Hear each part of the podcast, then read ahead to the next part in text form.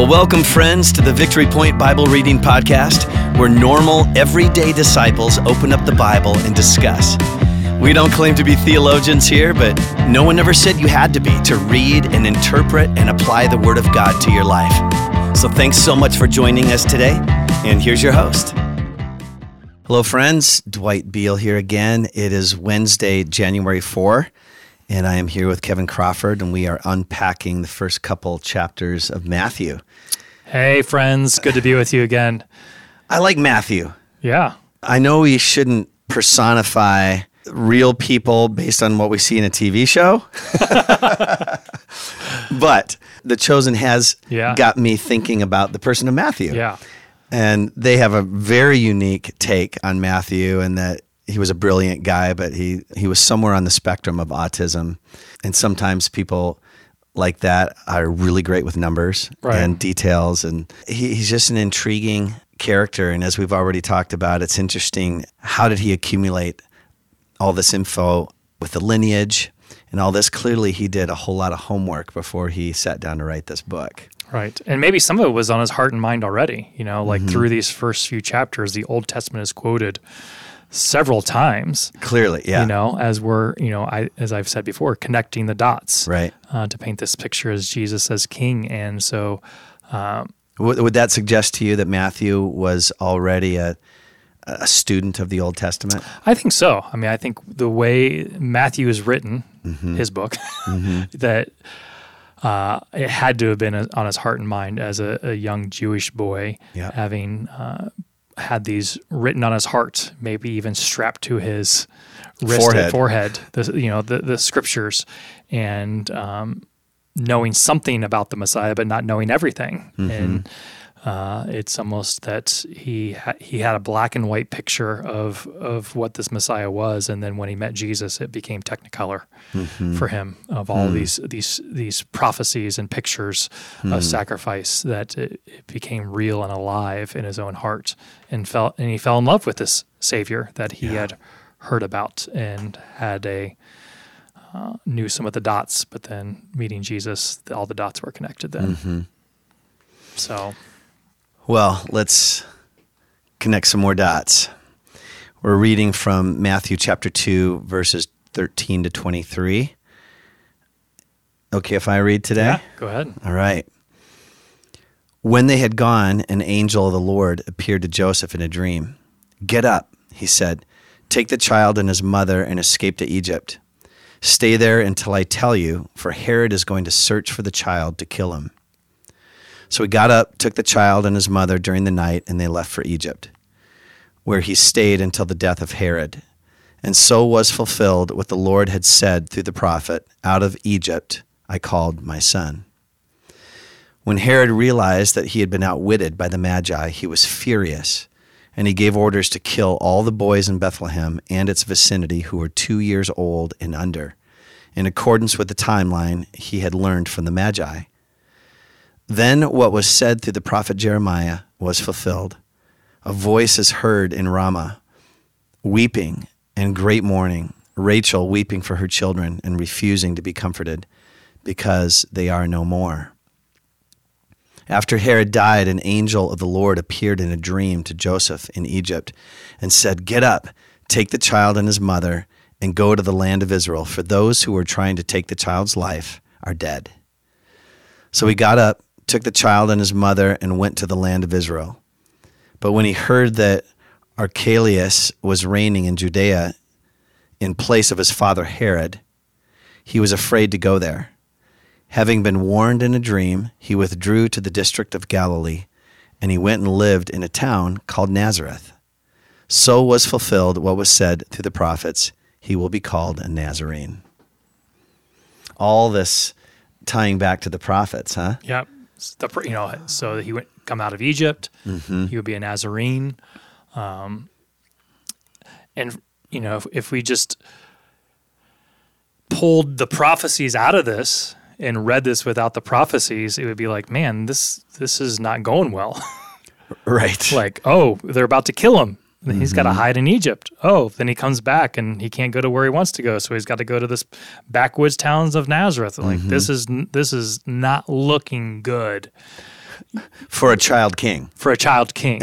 Right. You know, yet Matthew's showing us this is this is the story. Right. You know, like these are things you can't like conjure up or create yourself. Mm-hmm. These circumstances that are pointing to here. Here's the Messiah. This he is the one Right.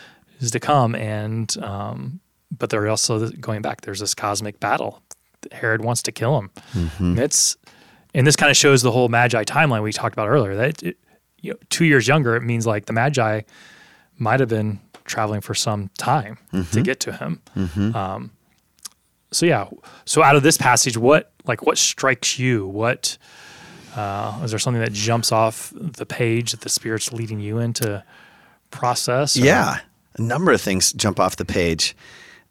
Uh, one is there's a whole lot of dream interpretation yeah, and God speaking through dreams.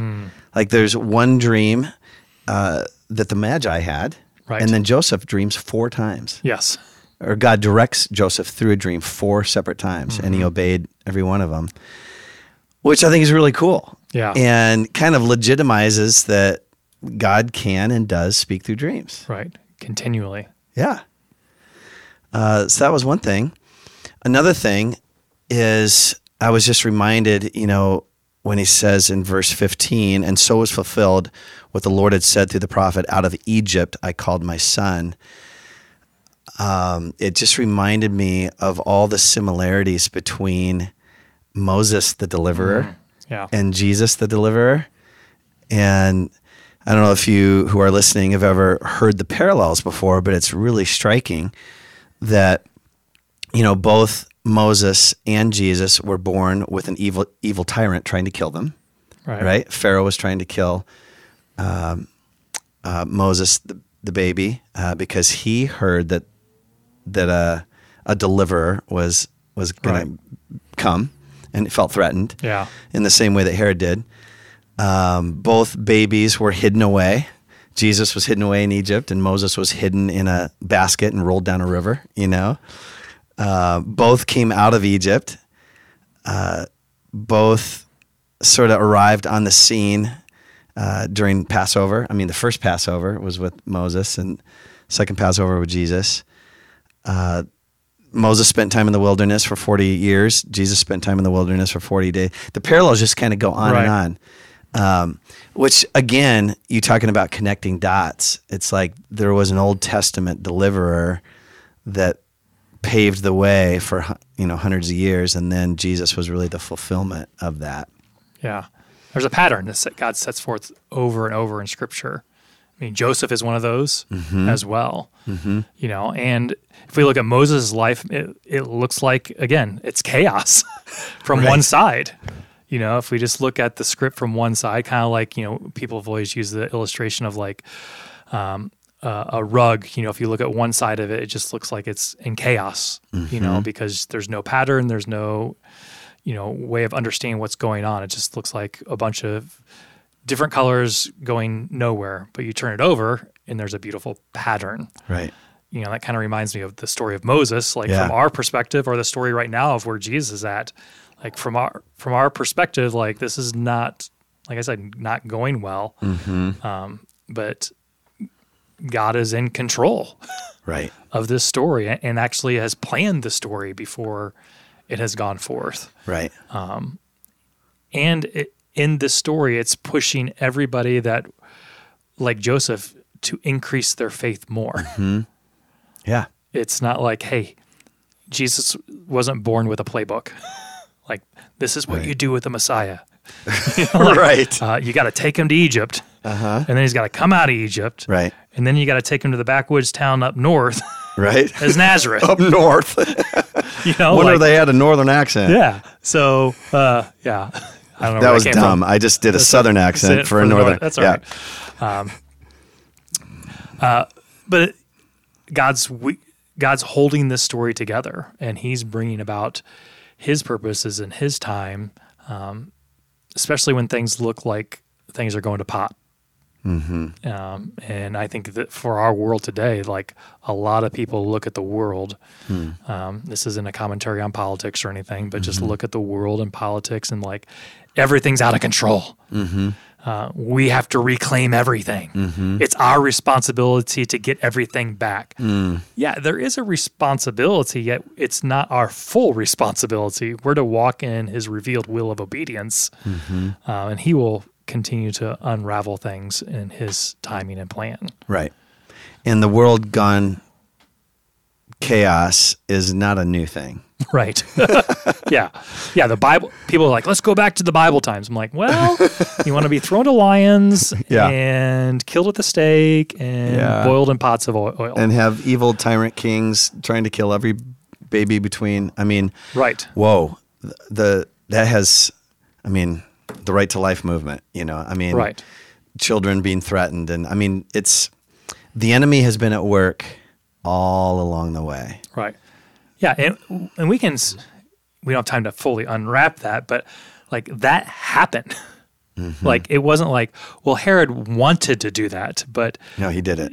Jesus escaped, so he didn't do it. Like you can kind of quickly read over and be like, maybe that's what happened. It's like, no, there was carnage, mm-hmm. evil carnage trying to destroy the one who is going to bring about life. Mm-hmm. Um, wow. And and this shows the cosmic battle. Mm-hmm. Like the enemy wants to kill and destroy and lie, like he lied to the Magi. I mm-hmm. want to worship him too, liar. Like mm-hmm. it just shows that there is this cosmic battle, and then you know, like next week, you know, we'll be going into the you know the the host and the leader will be going through the temptation of Jesus, who wants to Jesus to be destroyed or bypass his way to the cross. So Is there anything here, Kevin, that convicted you? Like, okay, this is a good, fresh reminder of what it means to follow Jesus. Um, it was not easy for Joseph. Um, he didn't have it laid out. You know, you referred to the dreams earlier, um, but the dreams were fulfill were were affirmed by Scripture. Yeah. Um, whether Joseph knew that or not, we don't know exactly in the moment. I don't think mm-hmm. Joseph had the dream and be like, "Oh, I remember the Messiah is supposed to come out of Nazareth, so I'm supposed to go there." Maybe he did, maybe he didn't. Mm-hmm. Um, but that, like, they were, God just gave them enough mm-hmm. to go by, Right. and uh, Joseph leading his family, if you want to say, Yeah. Uh, had enough faith and enough knowledge to just take the next step. Mm-hmm. Didn't know everything. We don't know how provision happens. Some speculate uh, that and the Magi's gifts were the provision for them to survive in Egypt. Right. Um, but here we have Joseph living by faith in the midst of the story of the Messiah. And so um, I've had to lead my family through some travels and tr- travails, not knowing what is next. Uh, and uh, it just reminds me like, uh, so did Joseph go through that in guiding his family. Um, and God is good through all that Yeah. and God brought about goodness of his son, Joseph's son, Jesus. So I've got to trust that even through our travels and travails of going different places, Yeah. uh, God will bring about his goodness. Yep. So that's on the spot, real time stuff right now. Yeah.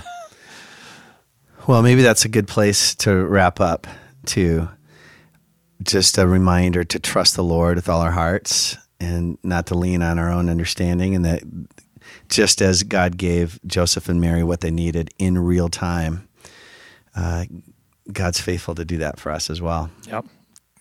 All right. God bless you all. We will talk to you tomorrow. Well, thank you for joining us today for the Victory Point Bible Reading Podcast. We hope that today's conversation was helpful for you and encourages you in your daily walk with God. If you have any questions or thoughts to share with us, please email us at info at victorypoint.org. We would love to hear from you.